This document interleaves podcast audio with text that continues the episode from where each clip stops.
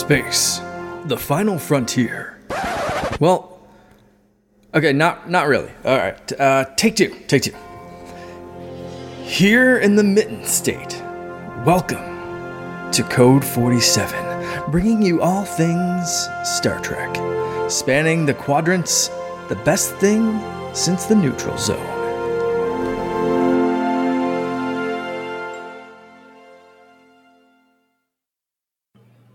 My friends, we are back again. It is episode, oh God, I got this wrong on here. Episode 85 of the Code 47 podcast over on the Secret Friends Unite Podcasting Network. Find our podcasts wherever you find podcasts, but most importantly, if you're over there on Apple or Spotify or what have you, subscribe to our network feed. That's really where it's at because you do get all four of our programs. You get this great show talking all about Star Trek. You get uh, the co-op mode, all about video games. Holocron Chronicles are, is all about Star Wars, and then of course every single Friday since 2014, you get your original guide to the geek side. That would be the Secret Friends Unite podcast program. Welcome to our show. I am Charlie Carden, fleet captain. We are all in uniform today because you are potentially listening to this when it drops on Halloween, October 31st, which is tomorrow as we're recording this. But I am uh, Trek Lord of West Michigan, your humble servant, fleet captain of the USS Grand Petoskey, Charlie Carden. I am joined as always by my stalwart shipmates here in this shuttle pod of doom that would be. Wait, what? oh, didn't I tell you? That's I did Shuttle Pod One. What's going on here? Oh boy, that would be. I did the... not sign up for a suicide mission. Thank oh, you. well, you should have read the Ferengi print. Okay, anyway, we've got Katie Quinn on microphone number one. Katie, how are you? Hello, I am good. I am on a new fancy microphone thanks to the fleet captain. Yes. Um, so I am probably sounding a lot smoother and nicer than I ever have before. So thank you. I like it. And wearing that beautiful uh, operations division dress uniform, that would be Lieutenant Junior Grade Peter Stein, our chief engineer. How are you, my friend?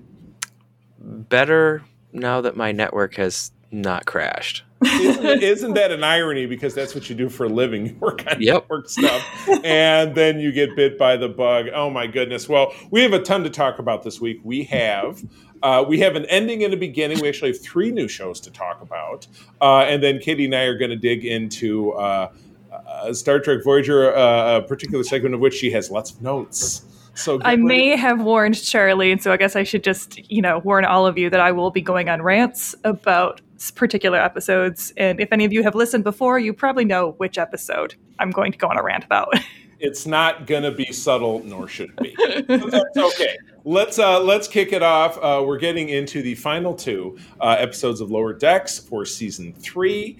Uh, the first of which I'm going to toss this to, and again, guys, I put a long summary in here. I don't want you to read it. I put it in there for notes because I'm like, what was the name of such and such? Oh, you know. but anyway, Katie, why don't you take on episode nine? Of course, uh, we had a Lower Decks episode nine, Trusted Sources, and this was basically um, Captain Freeman decides to try to do a swing by project or project swing by where they are initiating kind of a follow up second contact. It does not go as planned. How about that for a little elevator pitch? not go that you know what it has the essence of beautiful sitcomery. It does not yes. go as planned on this very special episode. Um, you know, uh, Katie, your thought. I'm gonna I'm gonna I'm gonna wind myself to, up to go last. This one is yours. um, I really really liked it. It felt like it um stayed very true. Kind of felt like a lot of the uh, ending of episode, or season two, where stakes got a little bit stronger, got a little bit higher. Um, characters were very much acting the way they did, but you also saw a real culmination of the growth of Mariner in particular. Um, with how she was acting, how she was um, interacting with the rest of the crew, and how she really felt about Starfleet, and really how she hadn't been trusted in a lot of it, and how a lot of the reasoning she had for not feeling like part of the crew was very, very valid. Right. Yeah, exactly. Oh, the, the perpetual screw up. So, um, Peter, how about you? I quite liked this episode. As we all know, I really like when we do uh, callbacks to things that we only see once. Uh, mm-hmm. mm-hmm. entertaining to touch it again. So, right. dealing with the crack addicts from one of my least favorite episodes. I uh, was laughing so hard because I was like, oh. "Oh wait!" I'm like, "No, this is the one where Riker went." Yeah, because that's the only part of the You episode remember that I Kirk's remember. son freezes Riker. yeah, exactly. It was, it was Kirk's son, and then it was Khan's lieutenant played the guy on the other side. Yeah. Uh, so I, episode. I quite Yeah. liked how like they had the Ornarans, like they had turned themselves around, but they turned themselves around in a not terribly healthy way either. right workout Right. freaks Some exactly. fitness nuts. It's like Yeah. which you know makes Here's a- sense. Like it's here's a, yeah, fun. here's a mural of the Enterprise flying away, and here's a mural of when we kind of lost our minds going through withdrawal. And it was like, Yep.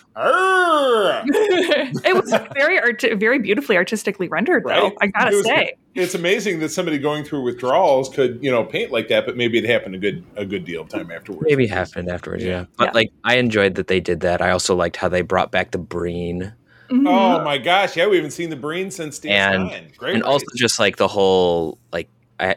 I have to say again, the, the way that they render these starships is just fantastic. Right. You see Oh, absolutely. They had yeah. they had a beauty pass right at the beginning that was very evocative of um, of Voyager's kind of pass through where you see that they're at warp speed, but you can tell there's a star in the far distance. So you watch the shadow on the underside of the ship go from one side to another. I mean, Mhm. and again, rendered in animation, you're like, wow. So I have to ask: um, Have any of you noticed the koala in the intro? no, I I'm have not sure been that I skipping the intro because I've been watching with Yeah, you. no. When when they go through and it does the like kind of noise with where they're making the Star Trek swoop. In the intro, there is the koala. It's made in the out of the nebula. I paused it I because I, did I notice there was a face. I just didn't like sit there and go like, "What is this?" yeah no I rewound it because I noticed that a couple Oh, episodes ago and I was like oh my god I think that's a koala. What's so now I, just want to watch the rest of like Discovery and uh Look for uh, the koala. yeah and like the newer seasons where they do that. And I want to see you- if the koala's there. Th- Could this be the modern Trek's age's answer to the number 47, a koala? Like Possibly. koala and everything. Oh my Yeah. god! You know, you know what? This might have to be a little research project that you kind of kind of circle back with us. So uh, anyway, I love this too. Um, I come to find out that uh, the the admiral Buenamigo, who we come to find out is is, is the falls into a certain admiral trend, which I don't, I don't want to give away because we kind of find out about it in the next episode, is actually he's voiced by uh, Carlos Alazraqui, who is the father of Rok over on Prodigy, the, the the young the young girl who voices Rok, this father and son. Had no idea, and I like him. He was in a show called Reno 911 back in the early early 2000s. If you ever Yes. on Comedy Central, yeah, he was he was the That's that- where I know him from. Okay. and and he's the Taco Bell dog, Yo quiero Taco Bell. I did dude. not know that. That's probably why I recognize the voice. You see? Yeah, exactly. So, Well, um, and you do get at the end, you kind of get a vibe for what's happening because, you know, they meet the Breen, um, the Cerritos does, and they're getting their asses kicked. So this new Texas class um, automated ship comes in and kind of saves the day. And it's this secret uh, project that uh, he's been working on. When they Right. first did, it, I was like, "Is this Section Thirty One showing up?" Because I don't recognize. I this ship at wondered. all. And then it was like, "Oh, it's automated." I was like, um, yeah, I mean, no, "Props right. to you for not going back to the old Section Thirty One trend," because Right. I'm a little over it. I mean, we did Right. have that. We did have that spoof Yeah. with, um, Yeah. right, or with, yeah, Boimler I Clone. thoroughly appreciated that one. Yes. Right. And so if Section 31 shows up with with William, I will be totally Right. on board with that. I think that would be a great way to introduce them. I like But it. it has to be with him. Oh, don't- I absolutely. just want to have another yes. like Well, yeah, I mean, it's- numbness it's- Admiral, Admiral Marcus sort of deal. Like right, that. exactly. I don't- Another another lousy admiral. So uh, I love that we finally got um, the culmination of the dreaded Starbase 80. Uh, that you have these Yes. guys. These guys. Starbase 80. yeah, they're essentially wearing like rumpled, like dirty suits, and they have the old TNG com badges, which I thought was funny. And and when he has to see if when uh, Freeman calls at the end to find out because it's assumed that Mariner is the one that torpedoed the ship in the interview, and that's why they end up looking so terrible in the news uh, from this news reporter who is voiced by I had to look this up. The person voicing the reporter, if you followed Parks and Rec, was the one reporter on Parks and Rec, Shauna Malwae-Tweep. If you watch that, I, I had to look it up because I'm like, oh, this is okay, again, why she sounded familiar. yeah, exactly. So, um, but yeah, no, ends up on Starbase. So he has he calls, says, "Well, I'm calling to talk to Beckett Mariner. And he's like, "Wait a minute, he's got old school Rolodex looking through." So it's just They also had like the minivan version of the smart car of shuttle pods. Oh, how funny! Yes. oh my Which I thought it reminded me very, or she reminded me very much, especially with like her little uh, automated camera thing of uh, and or um, the Expanse, the reporter on the Expanse. Oh yeah, who was yep. sneaking around. She reminded me reminded me of her and of Alders from Mass Effect. So there's a yes. little bit of both. Yeah, there. definitely. I guess reporters in the future just right over, right over my head. But yes, tra- it's traveling basically with the droid, like in Star Wars. So, mm-hmm. um, so anyway, yes, we do find out at the end of the episode that she's now run off, which we all were pretty sure was going to happen, and she's hanging out with uh, the basically Star Trek's answer to Dr. Aphra, Petra, Aberdeen, and they're running around doing ar- archaeology. It's Indiana so, Jones in space. Yes, Indiana, exactly, exactly correct. Which we get some nice satisfaction of in the season finale. Peter, episode ten is yours. All right, it's episode ten, "The Stars at Night." In the fallout from the previous episode with the Texas class, the California class could potentially be um, all mothballed. And so they set up a race to try to deal with that. And we also see a bunch of mess from that. and more mess. Yes. And lots there's lots more mess. So much mess. And, and Mariner this, has a character arc completion. Exactly. Yes. I will say that this episode, did you guys watch it a second time and, and watch the Easter egg, which I didn't know was there until one at the end? I, yeah. Yes. Yes. It's also something that I was completely expecting when they brought up stuff about what the Texas class is. Mm-hmm. Right, exactly. Um, like, ah, but I like when they had the peanut hamper episode and they showed the implant, I was like, okay, mm. there's going to yeah, be payoff. Right, right. So, you're right. We and we had we had two great character arc completions because you finally got to see uh, you got to see Rutherford's acceptance of his well you know it's evil and it's bad tech but it's so cool! Yeah but there's so uh, many sub menus i'm still discovering. Yeah right exactly. Oh my goodness. So yeah we do find out that Buenamigo is a bad admiral. He's he's a bad dude.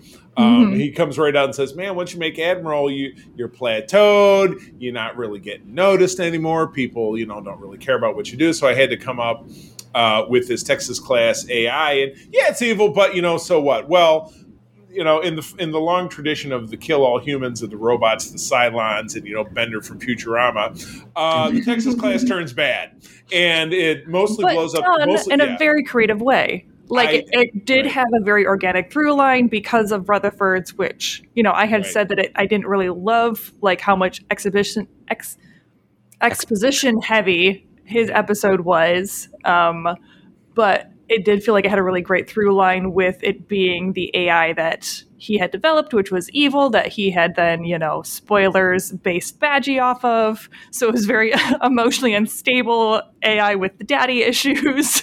oh my goodness, Badgie! I know it's the worst. So Badgie so, yeah. returns, but you know, with see the evil trifecta in the next season, I'm sure. Exactly. Oh, I know, but it's going to be great. Be fantastic. But. No doubt about it. Now it took a whole season, but we do have back the um, uh, T'Lyn, the Vulcan, uh, the the overly emotional Vulcan that we saw in the in the yes. the, the Wej Duj episode at the end of last season, uh, and this brings back a character or, or excuse me a casting note which I was very enthusiastic about. Now, I told you guys that for Grand Rapids Comic Con, I did have Donovan, who's the guy who built our chair, I commissioned him to build all the Voyager rank badges, the provisional officers badges. She's wearing one. And we actually also end up seeing one in the first episode in, the, in, in our next segment, which is talking about Prodigy. Yeah, so that's fun. I'm going to use those. Um, those provisional badges, I might sprinkle those around on some of the, some of the uniforms we have yes. on the mannequins. I was very I, very excited to see her come in. Yeah, so that'll be fun. So yeah, since they said she was getting reassigned. Oh, yes, yeah, I have been right. waiting. I can't believe right. I had to wait an entire season though to see her. it took a long time, but it, it's fun because she's going to be all Vulcany, and then Tendi's going to be all Tendi like, and the two of them are they're going to be the odd couple. Oh, it's um, going to be beautiful! I'm so excited. Yeah, it's going to be good stuff. Other okay. th- uh, other thoughts about the episode? I say we have to talk about how Shax had his dream come true of yes. being able to eject the warp core. Because that oh. was that might be my favorite scene in the entire series so far of people like clapping as he's crying oh and walking through. he's, he's so sensitive. I, just, I, I know. and, then, and like it, and that's the thing is there's this beautiful payoff because you know he's he's the big bear and he, at the beginning of the episode, Boimler does a pretty spot on impression of him. I did love. I talk about the prophets more than Ferengi. that was a great line. Oh, I was talking so fast, I think I missed that. I just, of course, I noticed when he's imitating, you know, probably my favorite character on the show of the senior staff, which is of course Dr. T'Ana. Oh, Doing, yeah, all the all the bleeps. Oh my gosh, yes, it's just yeah. Well, yeah, I think Boimler's kind of lost it since Mariner left, and of course, in talking about Mariner, this we got we got her doing the temple robbing, which is which was a mm-hmm. clip that we saw back in April when we got the um, all the first yep. images in the first trailer of the the, the scared little Klingon. Literally Klingon. Indiana Jones. They, they, yeah. the first bit of Indiana Jones. It's a Chachapoyan idol from Indiana Jones, of which I have with my cosplay. That's why I decided I'm going to put on tomorrow is my Indiana Jones because I have a new jacket I've not worn with that cosplay. So looking forward to that. But that was fun. Um, you know, and what I like about Mariner's character arc is that they actually ended it with being like, oh, she's going to be gone for most of half of the rest of the season doing this mm-hmm. and that. Mm-hmm. No, you know, this was like it was an episode, and then it was a, it was a teaser at the end of the prior one, yep. and, they, and yeah. they wrapped it up, and it was good. Plus, you got to find out that Petra wasn't that she wasn't really a bad egg because she was no, she was working for Picard. She was actually right? doing a, doing a job. So yeah, yeah. But again, it's funny because in Petra says to Mariner at one point, "Oh, it's funny how you that you think how money works, but then you think that she, this is an endowment from Picard. What's the endowment? It bottles of wine, like a whole shipment of wine. And if he sells wine to the Ferengi, he has latinum. So yeah, that's huh? fair. I mean, yeah, he might okay. not necessarily just sell it to um, you know Earth or the Federation. Right, exactly. And I will Man. say that, like, because I had initially, you know, this was all stuff that we had kind of predicted happening.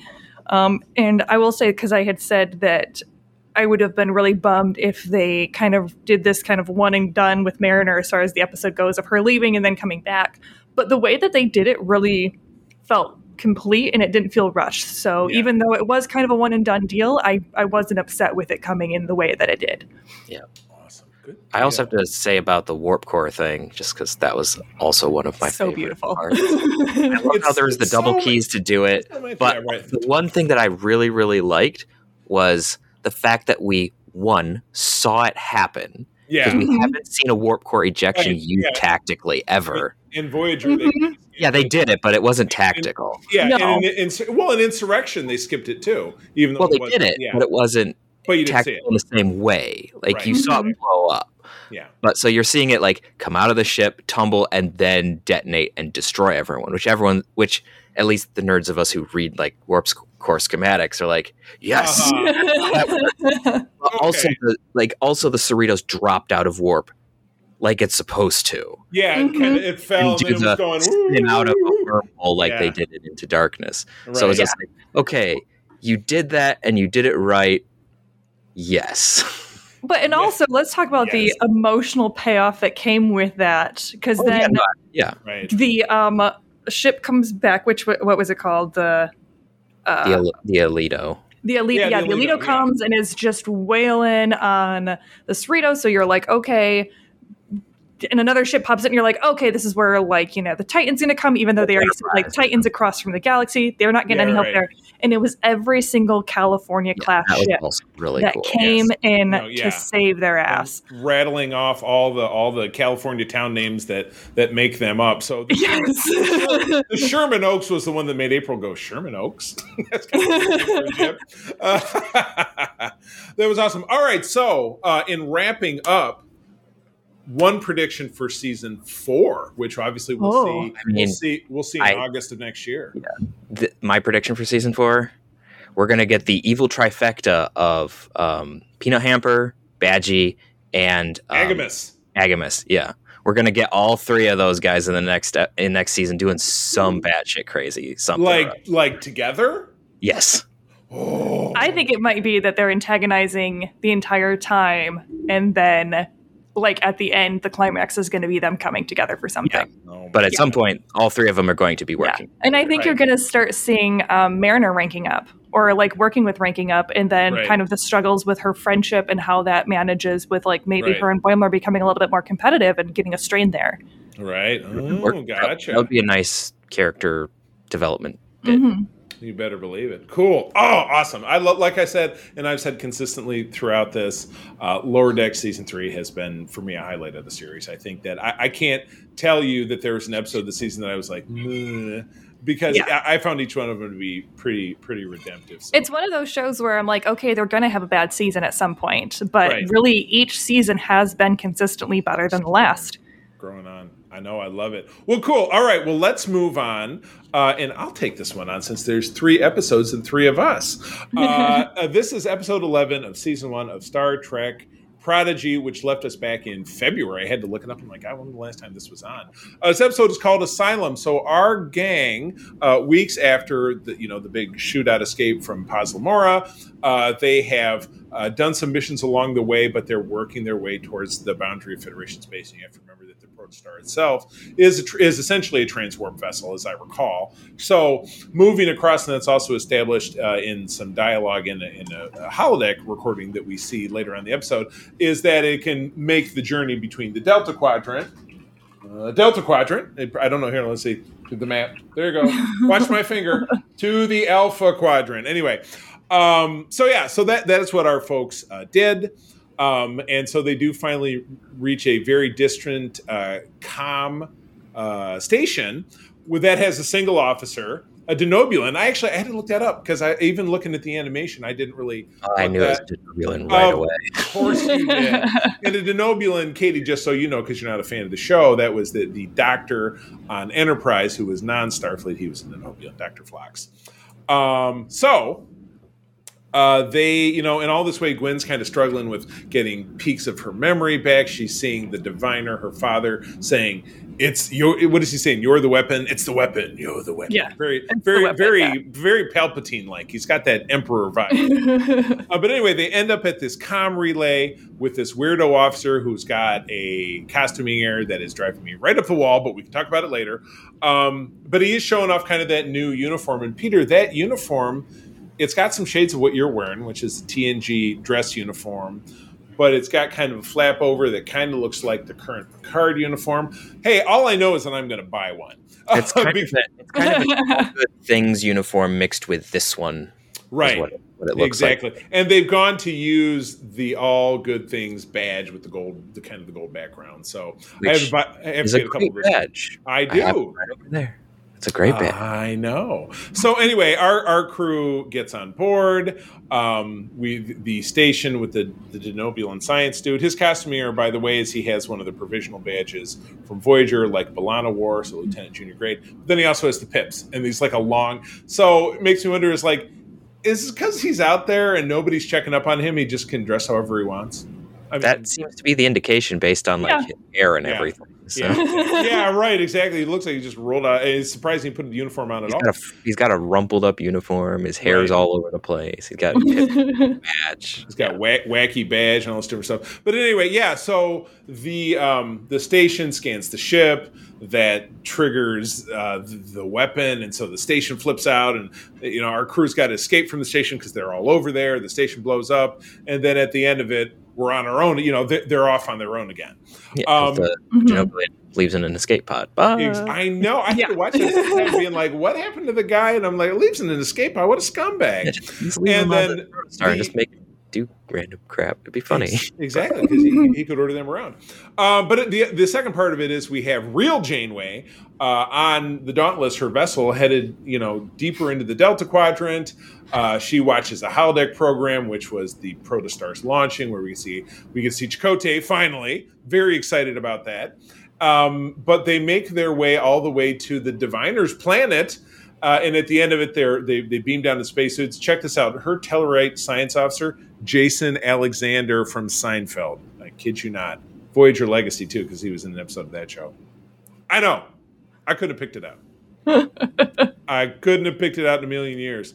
Um, Seinfeld to be able to do that. So, oh my God, we're not even going to touch that. All right, so Katie, I am in the same boat, Peter. Don't uh, worry. I don't watch sitcoms. That's that's. I watch some sitcoms, just not that one. That's what those crickets were that I heard. All right, Katie. I know you're not a huge fan of the lead character of the show. He's getting what, better. Yeah. What did this episode do for you? Just kind of based on your your trepidation of our lead. I want to like it. I think that's my problem. Is that I want to like it, but there's just I don't know if it's the animation that really bugs me or what, because it just doesn't feel like the characters have weight. Like it feels like a very sloppy rendering. I think would be my big critique. And this is coming from someone who, you know, this is this should be my jam. I, you know, right. Rebels, Clone Wars, Bad Batch. Right.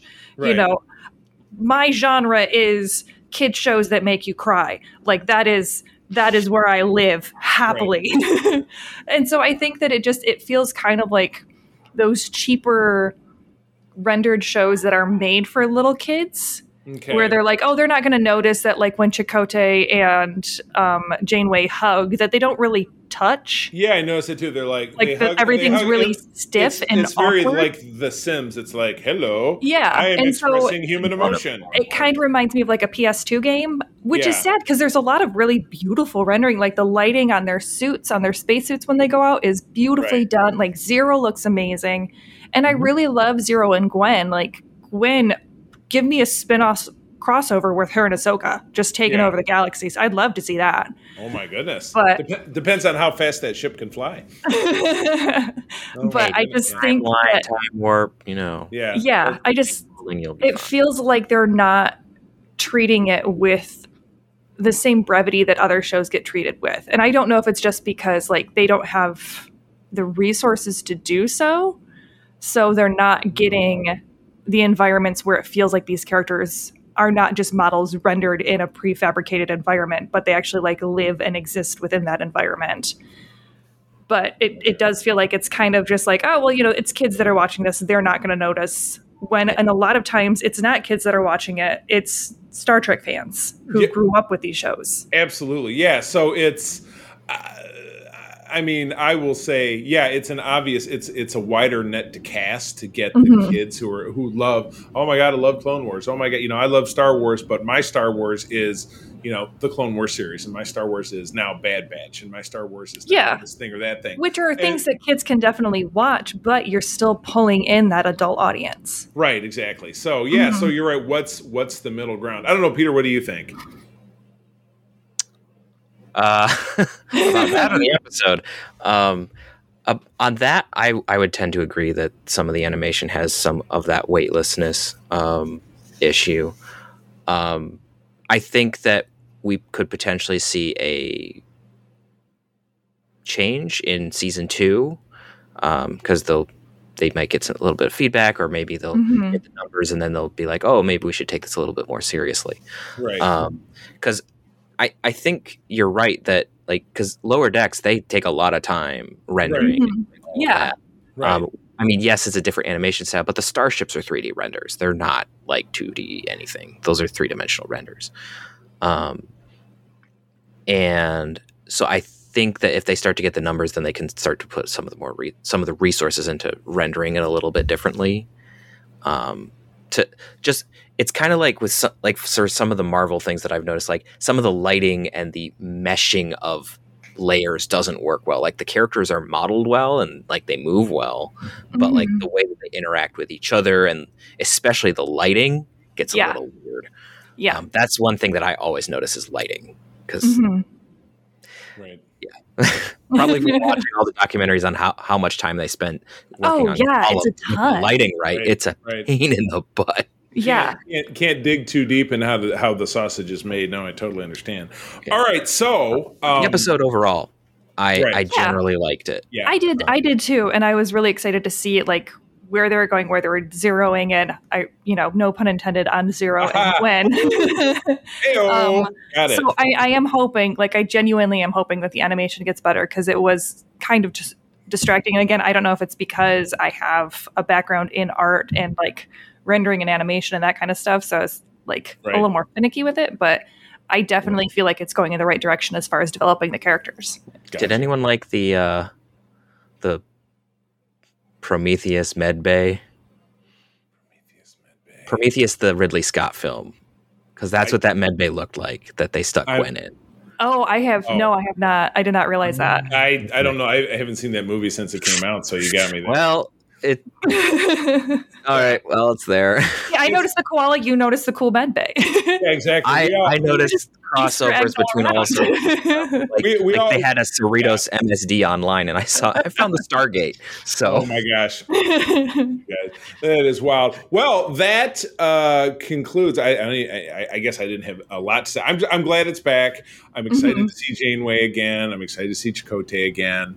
Um, it's going to be interesting to see. I mean, we've gotten some tags. You know, we, we've got you know the outrageous Okona is coming back. We know that mm-hmm. that, that the, the Prometheus and the um, Protostar will meet, and that's going to be great. But yeah, it's just it's a tee up. But yeah, this is the Star Trek we have to kind of carry us through the rest of the year because this will wrap up in December, like right around mm-hmm. right around Thanksgiving? No, Christmas? One of the two. Anyway, we've got nine episodes left. Nine episodes, nine weeks. So I don't I don't like math. So oh, so yeah, that'll be that'll be just around Christmas. So yeah, there we go. So um, well, cool. All right. Well, that concludes talking about new stuff, and it is time for Peter to leave us. Unfortunately, uh, as we dig, uh, as we move forward into talking about Voyager. So, Peter, where do people find you out there?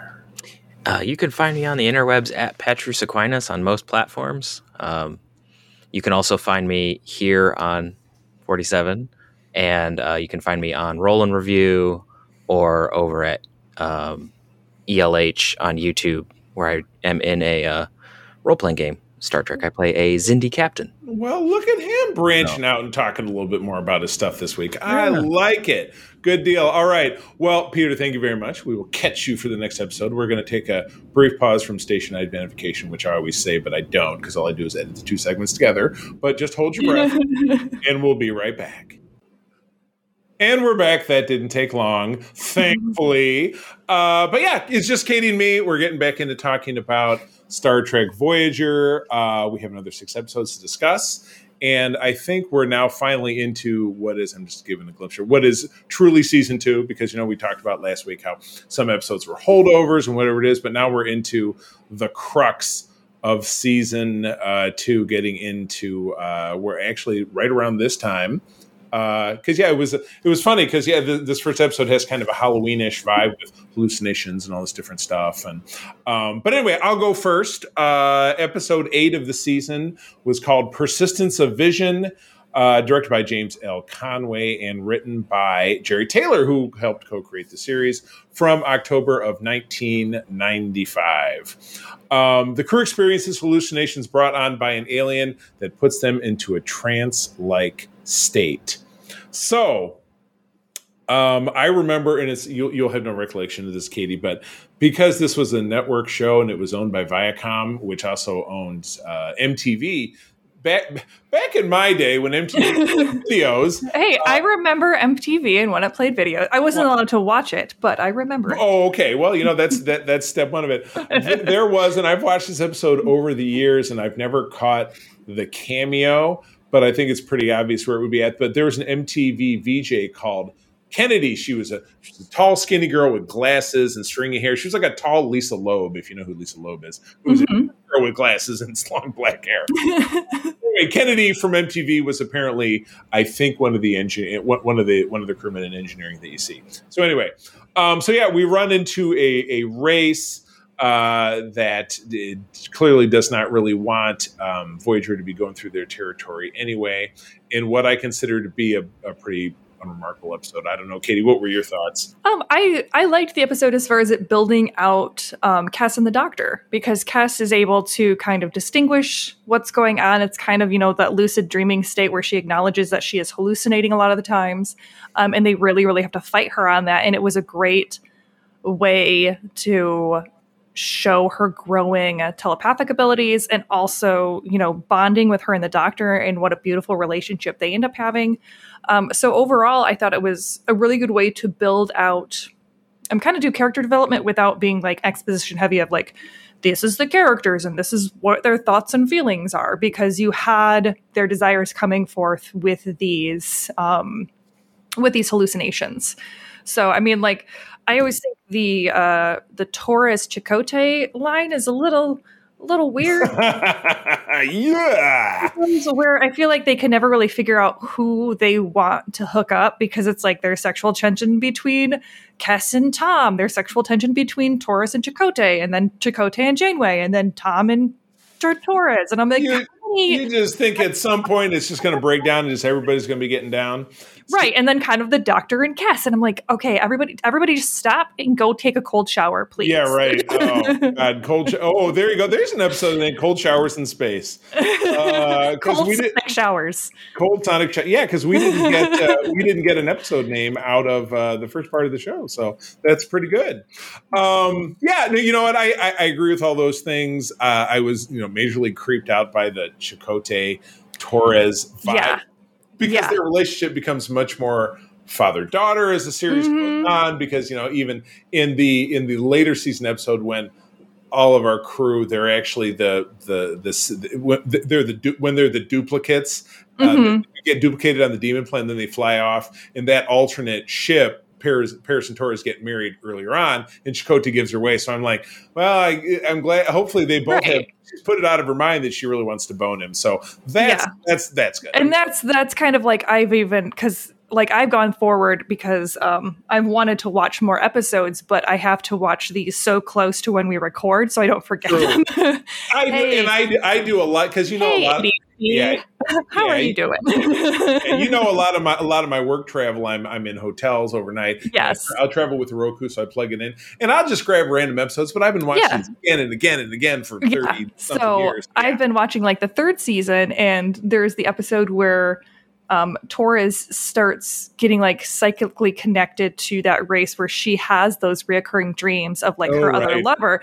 And she actually goes to Chakotay and being like, Hey, I'm having these kind of sexy dreams. And he's like teasing her about him in a very much like a fatherly or like older brother sort of way, right, right. where it's a very much a platonic kind of relate. And I'm like, if that dude, if you were like, into him, that would be the last thing you want to talk about. Is like, hey, I'm exactly. having sexy dreams about another dude. Yeah. So, it, I want to talk to you about yeah, it. Right. It felt very weird to right. me, like that part.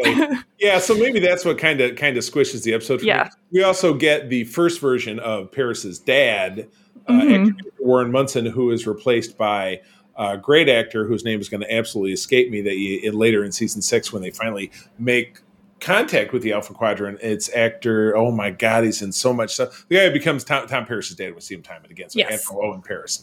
So at me at Twitter and remind me so that because otherwise I'll just go ahead and look at it up.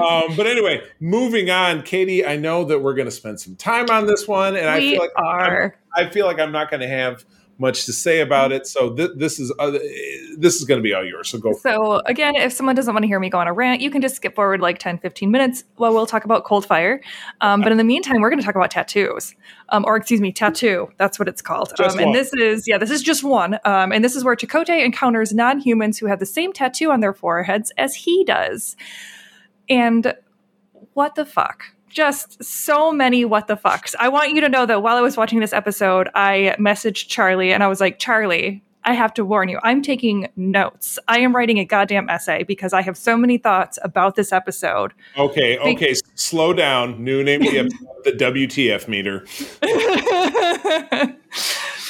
so, first, I know that I have prefaced with saying that I wasn't going to rant about Chakotay's character after we initially talked about the problems of, you know, the fact that they never really established what indigenous American tribe he was from or like the kind of loosey goosey way that they play with him, but and also the fact that Highwater, their, you know, Native American consultant was a hack, but Highwater is not an excuse at this one. Like, see, and I don't, I don't know anything about you. You dug deeper than I did. I never yeah. knew. Well, so they, they had a, a, real consultant who. They had a supposed consultant who I think says he claimed he was from, I believe, the um, Chippewa or Cherokee Nation.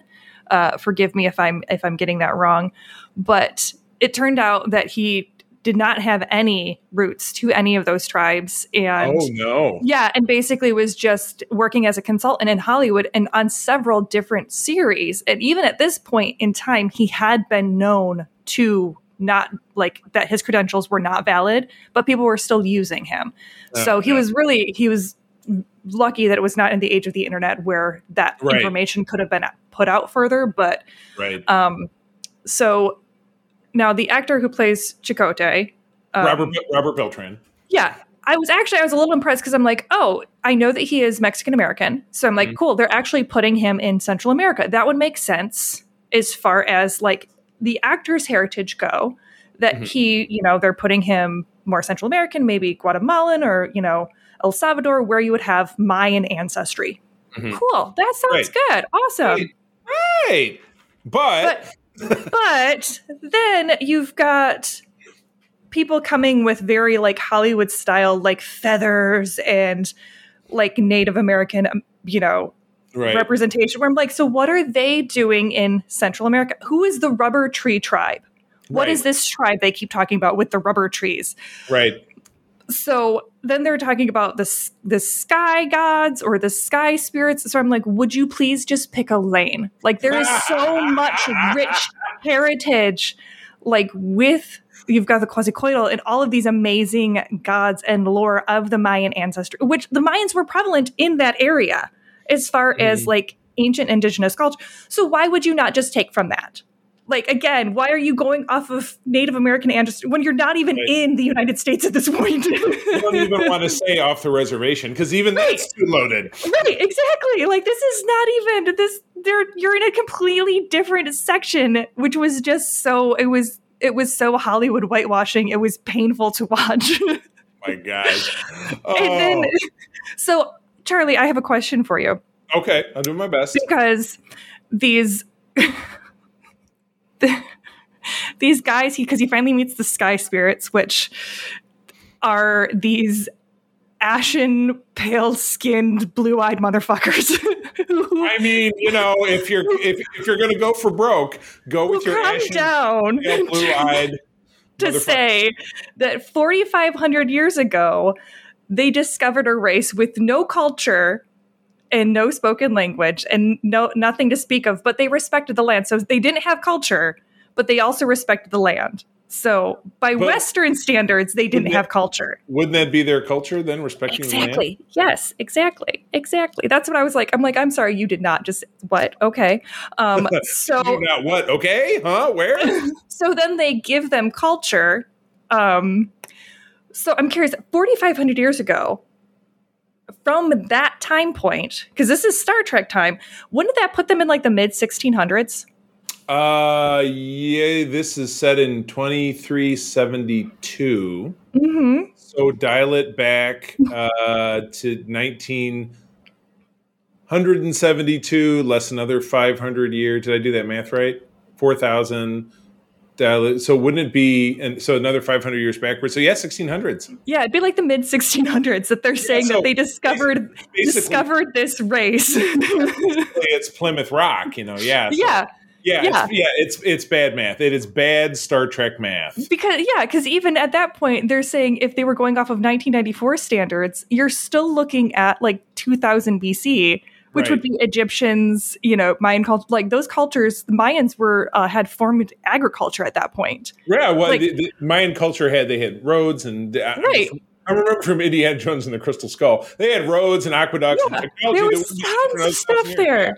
And, right. and, they're showing them at this like pre-Inuit culture that they're interacting with. I mean, that's exactly that's exactly what they showed. They showed you know, yeah. so at this point, you're saying that they found this race that this race then had time to go down and settle in Central America. It's not a short trip if they no, which is not a short trip. All in Alaska 40, like, or, yeah, the Siberian bridge, you know, land bridge was, or whatever. This was, you know, aliens built the pyramids because brown people wouldn't have been competent to do it. Type of level of just ignorance to my point. God, I yeah okay I and it's interesting. I listen to I listen to a great show, and these guys are mm-hmm. uh, guys who I interact with on social media. Uh, Norman Lau and John Champion do a great show called Mission Log on the Roddenberry Podcast Network, and I probably have mentioned this before. They break down episodes just like this one. Um, where they will do a, a, short synopsis and then they'll spend the rest of the show. And it's about an hour, like our show is. They'll spend mm-hmm. the rest of the show um, addressing how it holds up in modern lore. And they are they did this episode just a few weeks ago. Katie, I would encourage you to go back. Oh, I definitely want to watch that listen, or listen yeah, to that. Listen to that segment. It's probably from like maybe a month ago. Um, so I would definitely go check it out because they. Um, I, I, you know they didn't they didn't ramble in quite the fashion that you did, but you'll, you'll, you'll, like you'll like how these how these guys represent. So, all right. Any further thoughts? If you were to, is this your like you know, if you were going to do it 0 to 10, this would be like a negative 47 on. This is this is sitting on um, season two, episode one of uh, TNG territory for me. Oh, the uh, this the, is the child. Yes, Troi, and her baby. Uh, okay. This is that is that is where this episode is. Just because they should have known better in 1995 or 19 yeah 1995, they should have known better. Right, to actually do some So basically, yeah. uh, Sky Spirit aliens don't do math. That is the big yes, takeaway. yes. Oh my god! All right. Well, yeah. I don't. You know what? I don't have anything else to contribute because how do you even follow that up? This was uh, this was obviously a character building attempt on Chakotay's part, uh, but everything else around it um, really is a yeah and from my understanding the episode kind of got passed around quite a few times like as i was reading into it to try to figure out like who wrote it and why they wrote it. It seemed like right. it was one of these like throw at the wall a few different times to see if it stuck and so it seems like it just got kind of muddled in the meantime. And it it's, the, it's just the, really sad. the same methodology they held on to for picard season two throwing shit yeah. yeah, and from my understanding, Chakotay was created with the same kind of idea of Uhura, where Uhura became a great representation and a great right you know um, pillar um, uh, for the black american community right. and they were like cool you know we'll create this character who can have that same kind of effect for the indigenous community and the problem is is that they just kind of created a character and a stereotype rather than digging in and allowing the character to breathe like they did with Uhura. Right, exactly. Ugh. Well, feels like a good time to move on. yes, I am done. All right, okay. welcome back, everybody who decided to skip the first ten minutes. you know I, I, would bother to research and put time codes in it, but that was that was too good. I think everybody should hear it. um, episode ten of the season is called Cold Fire. Uh, came out uh, on November 13 in 1995, directed by Cliff Bole, stalwart to the series. Story by Anthony Williams and teleplay by Brannon Braga, who again is a is a real uh, bulkward in in Star Trek writing. And Ocampa helps Kes with her mental abilities as the crew encounter a being who appears to be the caretaker's female counterpart. Hmm, I'm wondering if there's some male female stereotypes that might be thrown into this. Caretaker, what? caretaker, reasonable, uh, reasonable, and well balanced. Uh, the female caretaker, oh, better not. I'm not even. You know what? I'm not even gonna I don't want to. what you mean when she shows up as an unstable child, and that's how she chooses to represent herself? Uh huh. Temper tantrum. Yeah, you know what all the you know racist old white men say. This is why we can't have a woman president. oh my god. Um, so yeah, this episode actually guest starred uh, Gary Graham, who. Uh, was in the television version of the movie Alien Nation in the early 1990s, which I liked very much. Uh, but he was also um, Ambassador Soval on Enterprise, who is a regular re- recurring character and actor I like very much. Um, so yeah, he was he was the uh, the Ocampa from this Ocampa space station. Who you get a bad vibe from him, I think, right from the jump. He's kind of an arrogant yeah. You don't. I really mean, like I feel. I feel kind of bad for the actor because I feel like every time I've seen him anything, he just kind of gives a skeevy vibe, and I don't know if yeah. that's just who he is as a person, but I feel kind of bad.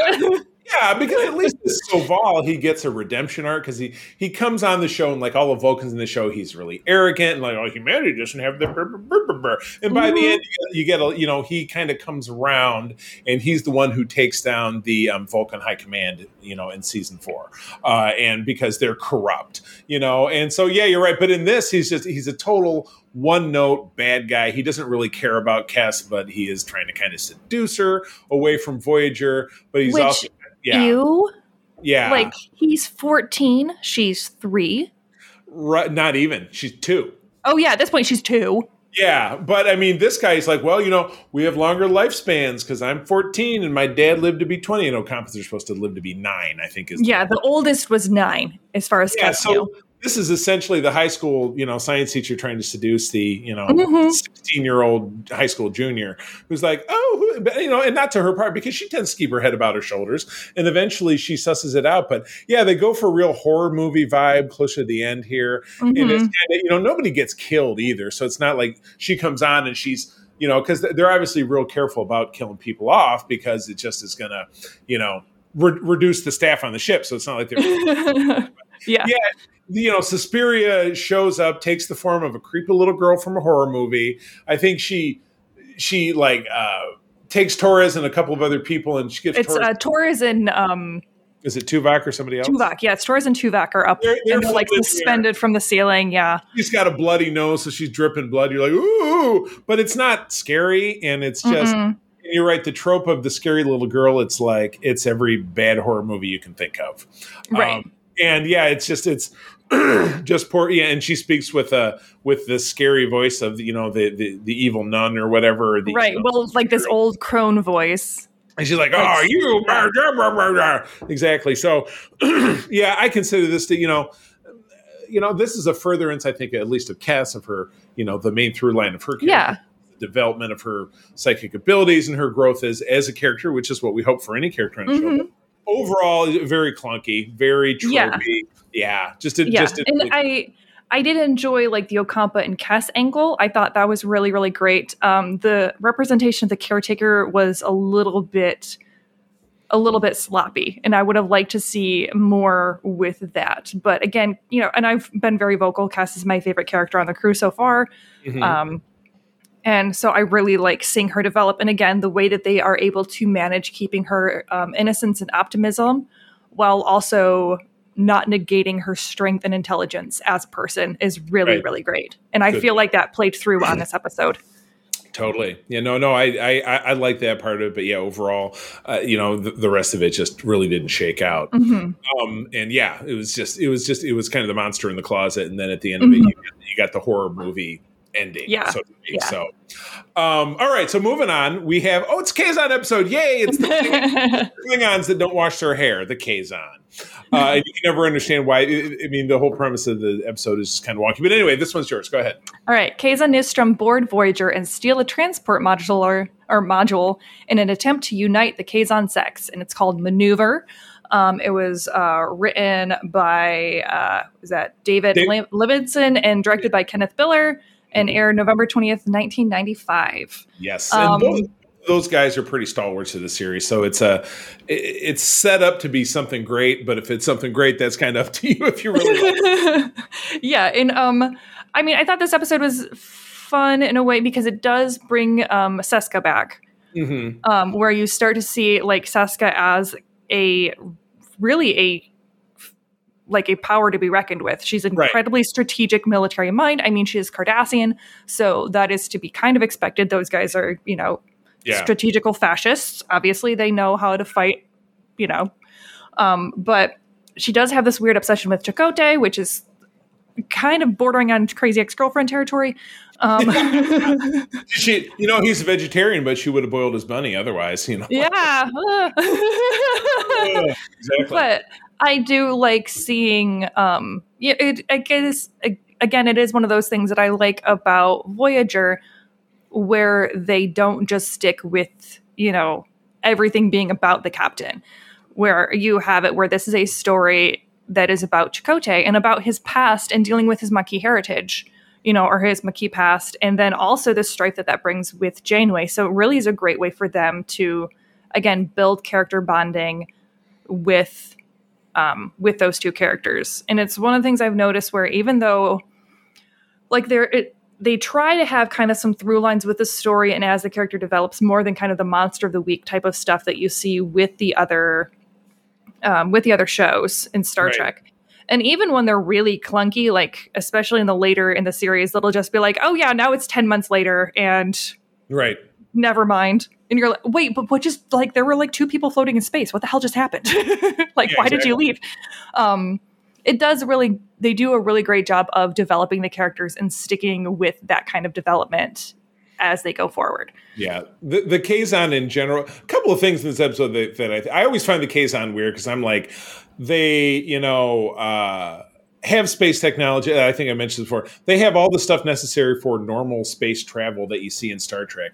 They've got ships with warp speed. They've got you know uh, you know uh, directed energy weapons. They have you know, plating and air recyclers and all this different stuff. But they can't figure out transporters and replicators.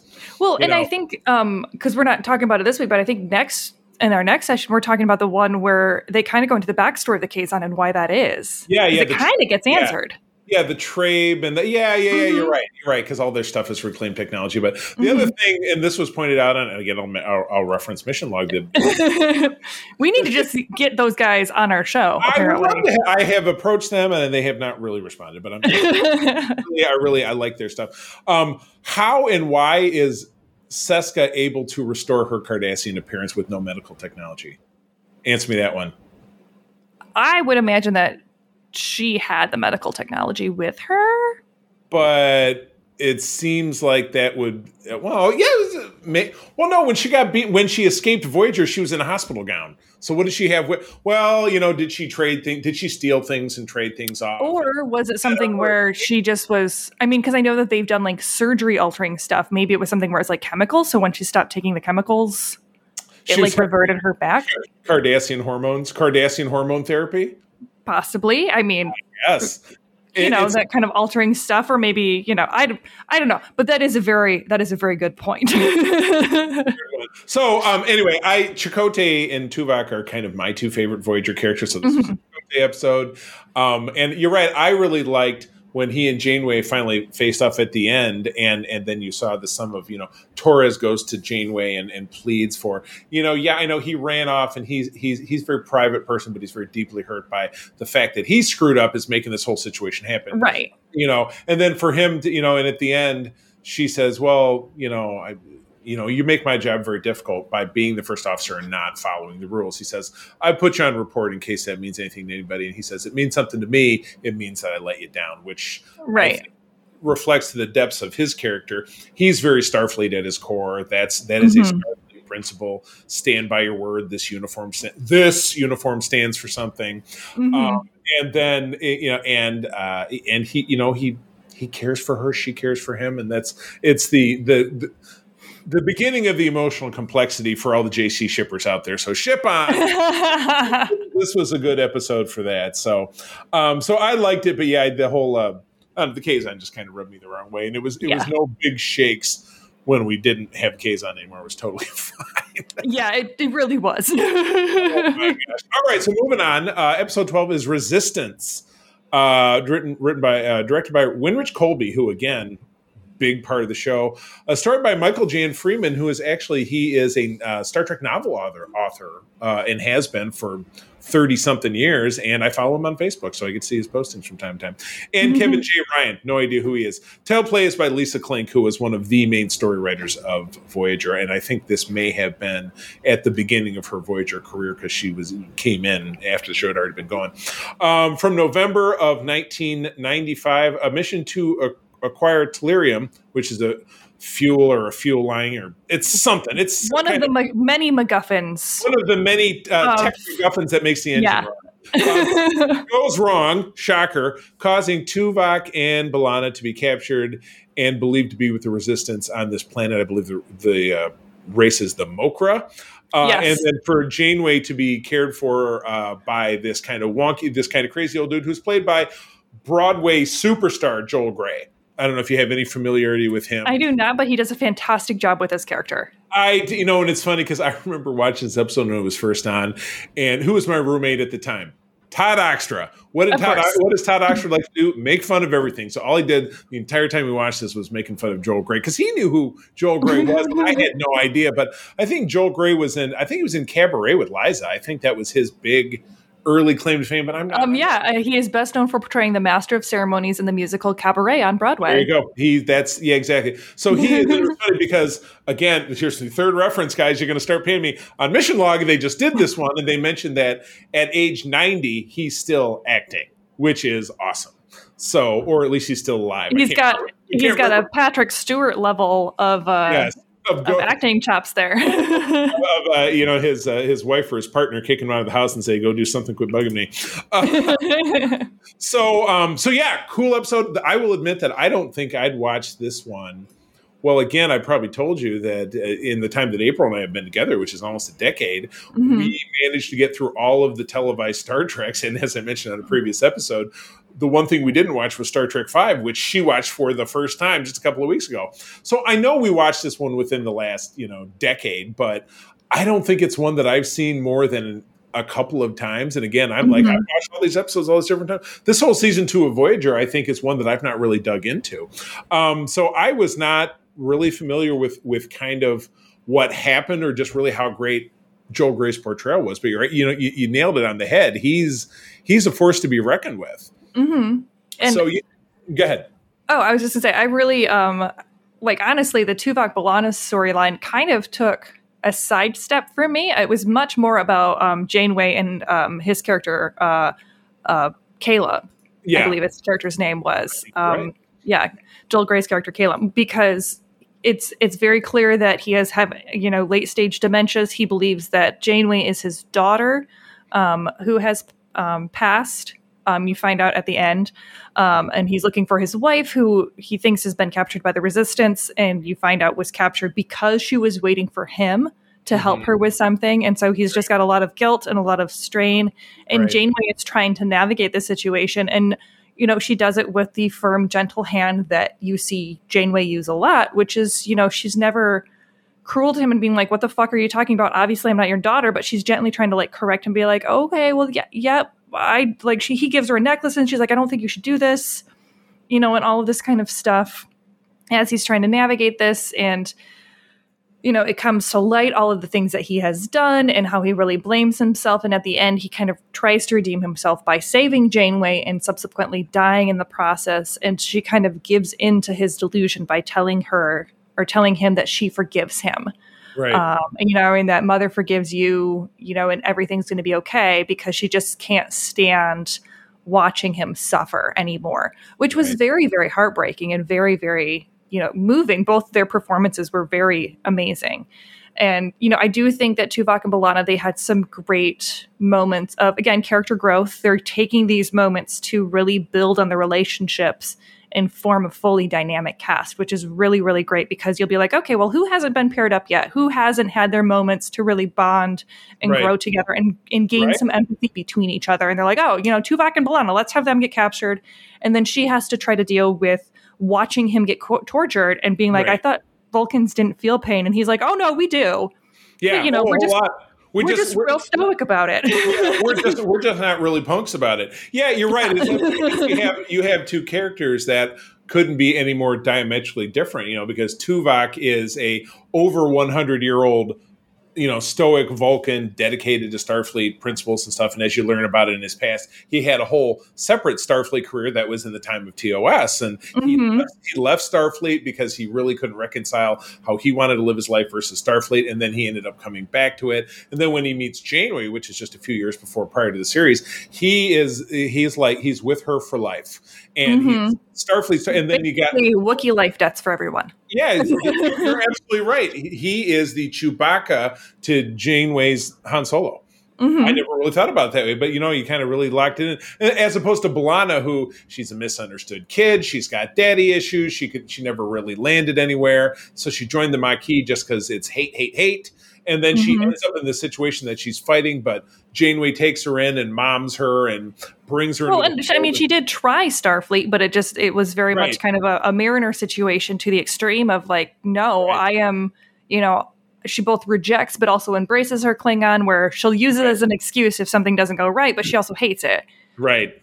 Right, exactly. So, yeah, two so diametrically different characters finding a way to share this moment. You're right. That mm-hmm. is that gives me, a, you know, that's a, that's a good perspective that I wouldn't necessarily have thought of in that way. So, respect. I like it. well, cool. All right. Well, let's move on to the last episode we're going to talk about, which is Shades of uh, shades of Badgey and shades of uh, shades of the uh, Agimus and uh, of the uh, the uh, Admiral Buenamigo. Yes. Robot kill everyone. All right, it's yours. Go for it. All right, we've got Prototype, which was written by John Jonathan Frakes and directed by uh, Nicholas Corea. Other way around. Directed or other way around. John Sorry, yeah. directed by Jonathan Frakes and written by Nicholas Corea. Um, aired January 15th of 96. And we have the crew finds and reactivates a robot's body, which was adrift in space only to find themselves in the middle of a war when B'Elanna is abducted. Oh, she's such a dum dum. it was her fault. Yeah, but it, it, was cool. This is one. I swear it's the last time I'm going to mention Mission Log. They just and it's really fun. I mean, I think you're five for five at this point. So, oh my god, I know. I really got to dial it back, getting all this free press. But it, it's a great one. You've got you know the perspective of just bouncing along in space, and then here comes Voyager. Then you see the transporter effect, and you see you're still seeing it from the perspective of we don't know what because mm-hmm. it's you know, got the little blip blaps going by and everything's black and white. and Lana's talking and two Tuvok's over her shoulder. Jane was the and she's you know she could see she's working and then the, he turns in a mirror. You can see that he is what I think is the most low budget robot I feel like I've ever oh, seen.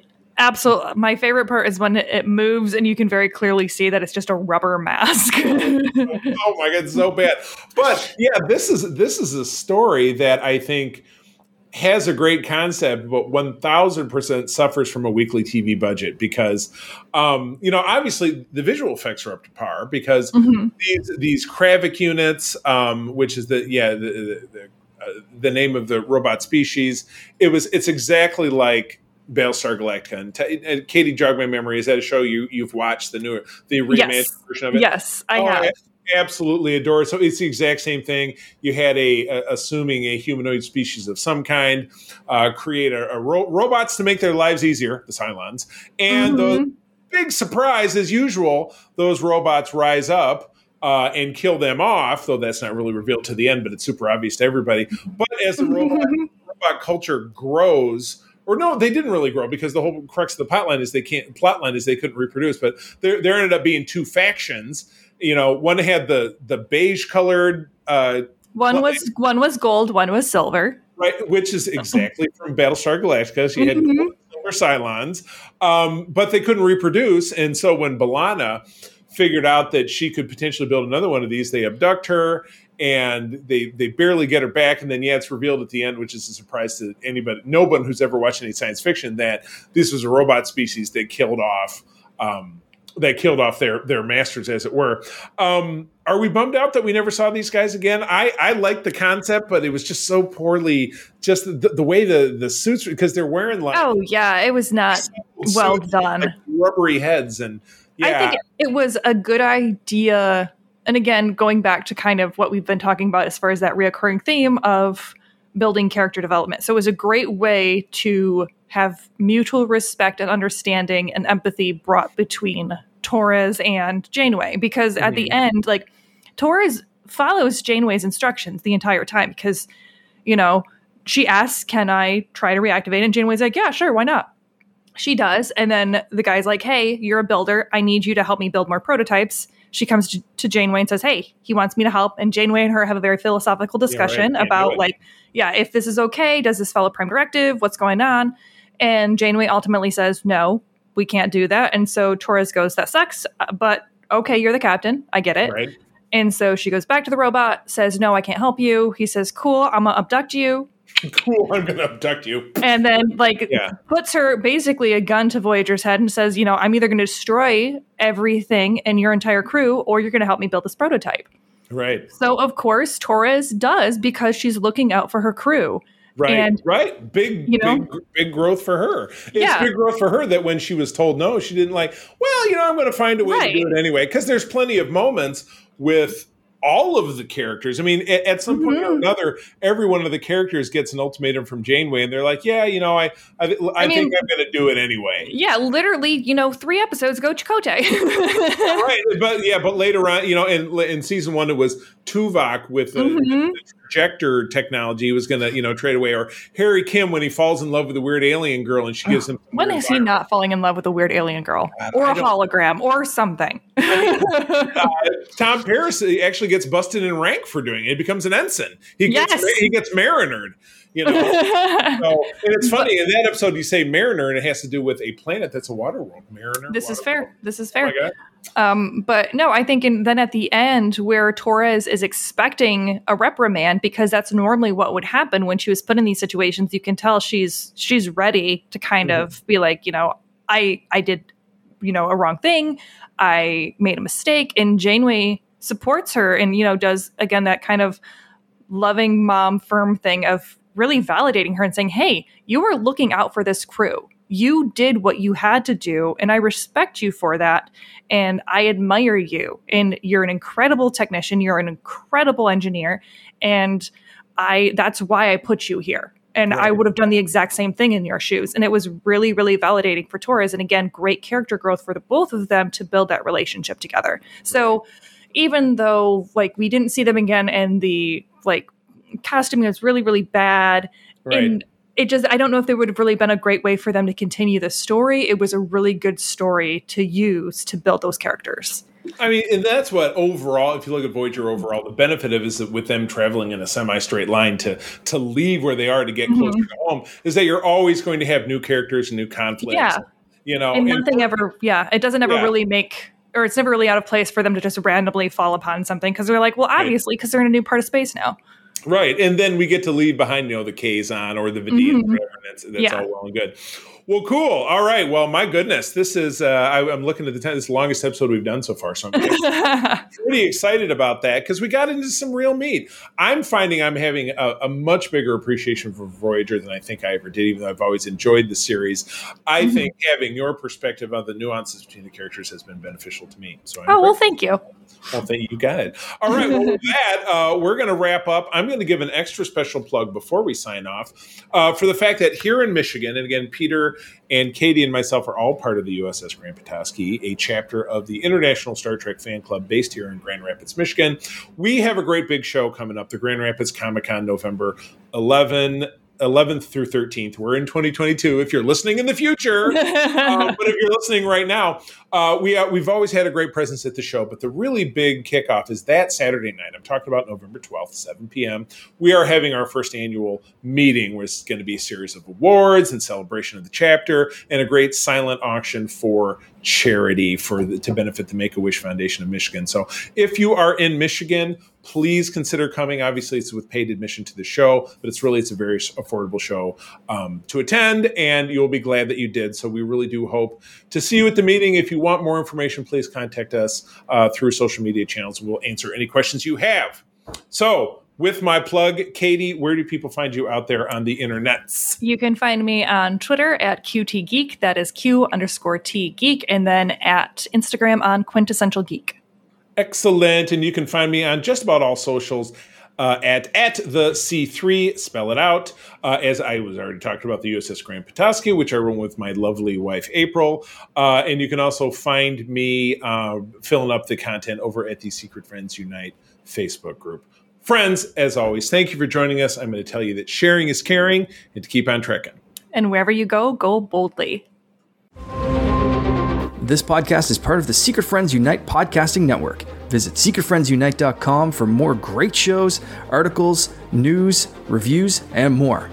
Secret Friends Unite podcasts are available on Apple, Google, Spotify, and other podcast services around the world. If you'd like to be part of the conversation, you can join us on Facebook or our new Discord server, or follow at Secret Friends U on Twitter. Please subscribe to Secret Friends Unite on YouTube and visit our merch store at teepublic.com. Just search Secret Friends Unite. Thanks for listening.